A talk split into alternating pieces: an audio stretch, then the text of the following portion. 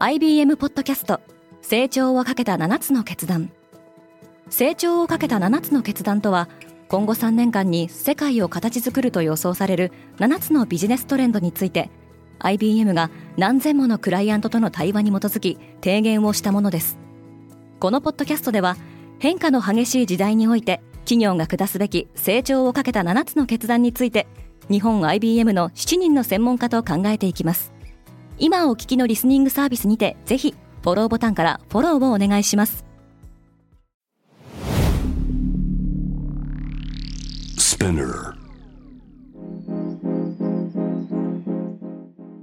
Good morning, ケリーアンです。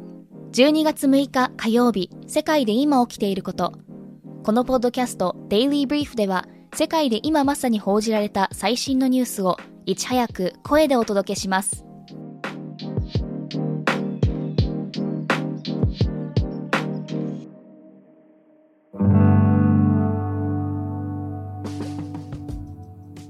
サッカーワールドカップでアジア勢が姿を消した。サッカーワールドカップのカタール大会で日本は前回大会準優勝のクロアチアに PK 戦の末敗れ初のベスト8進出はなりませんでした。これに加え韓国がブラジルに敗れオーストラリアを含めて決勝トーナメントに進んだアジア勢は全て1回戦で敗退しました日本対クロアチア戦を無料生中継した配信サービスの ABEMA はアクセスが集中し、一時視聴制限が行われました。アメリカのサービス業は調子がいい。アメリカのサプライマネジメント協会が昨日5日発表した11月の非製造業景況感指数は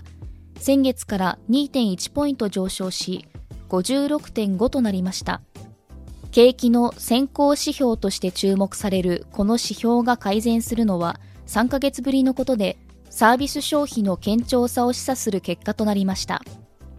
これを受けて、FRB アメリカ連邦準備制度理事会による利上げが長期化するとの観測が広がっており、ダウ工業株30種の平均は一時前の週末と比べて500ドル超えの下落をしました。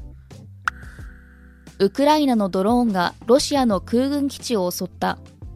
ロシア国防省は国内の2カ所の空軍基地がウクライナのドローンによる攻撃を受け、3人が死亡したと発表しました。いずれもウクライナの国境から400キロ以上離れた場所であるということです。一方で、ウォール・ストリート・ジャーナルによると、アメリカ政府は戦争拡大のリスクを抑えるため、ウクライナに供与した高機動ロケット砲システムハイマースに対し密かに修正を加えロシアに長距離ミサイルを発射できないようにしていたと報じました。バイデンが TSMC の新工場を訪問する。台湾の半導体大手 TSMC はアメリカのアリゾナ州にある新工場の操業を早ければ2023年の末にも開始する予定です。まずはアップルとアメリカの半導体メーカー NVIDIA 向けに生産を受託することが明らかになりました。アリゾナの工場では本日6日製造装置を搬入する式典が執り行われる予定でバイデン大統領も視察に訪れると発表されています。シーインは労働環境の改善を約束した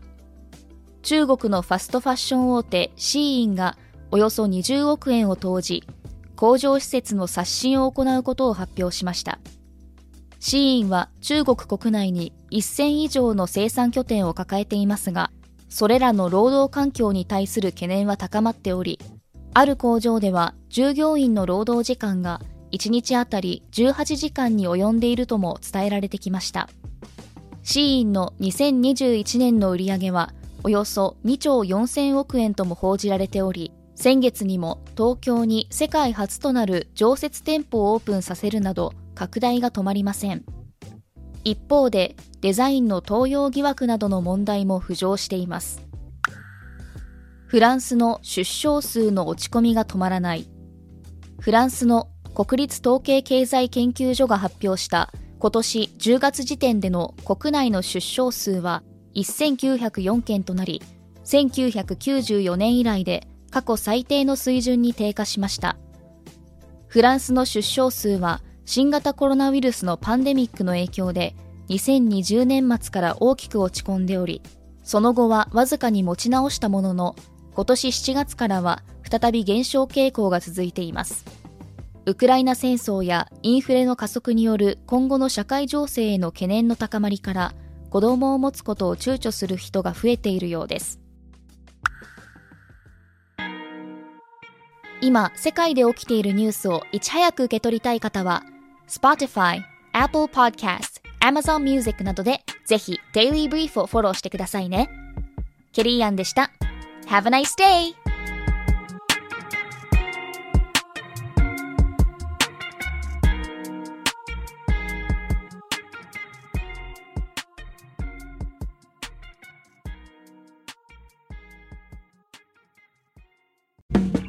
リスナーの皆様より多くのリクエストをいただいている話題のニュースを深掘りしたエピソードを週末の有料版で配信中です。今なら1ヶ月無料トライアルを実施中。詳細は概要欄に記載しています。この機会にぜひ聞いてみてくださいね。感想ご意見もお待ちしています。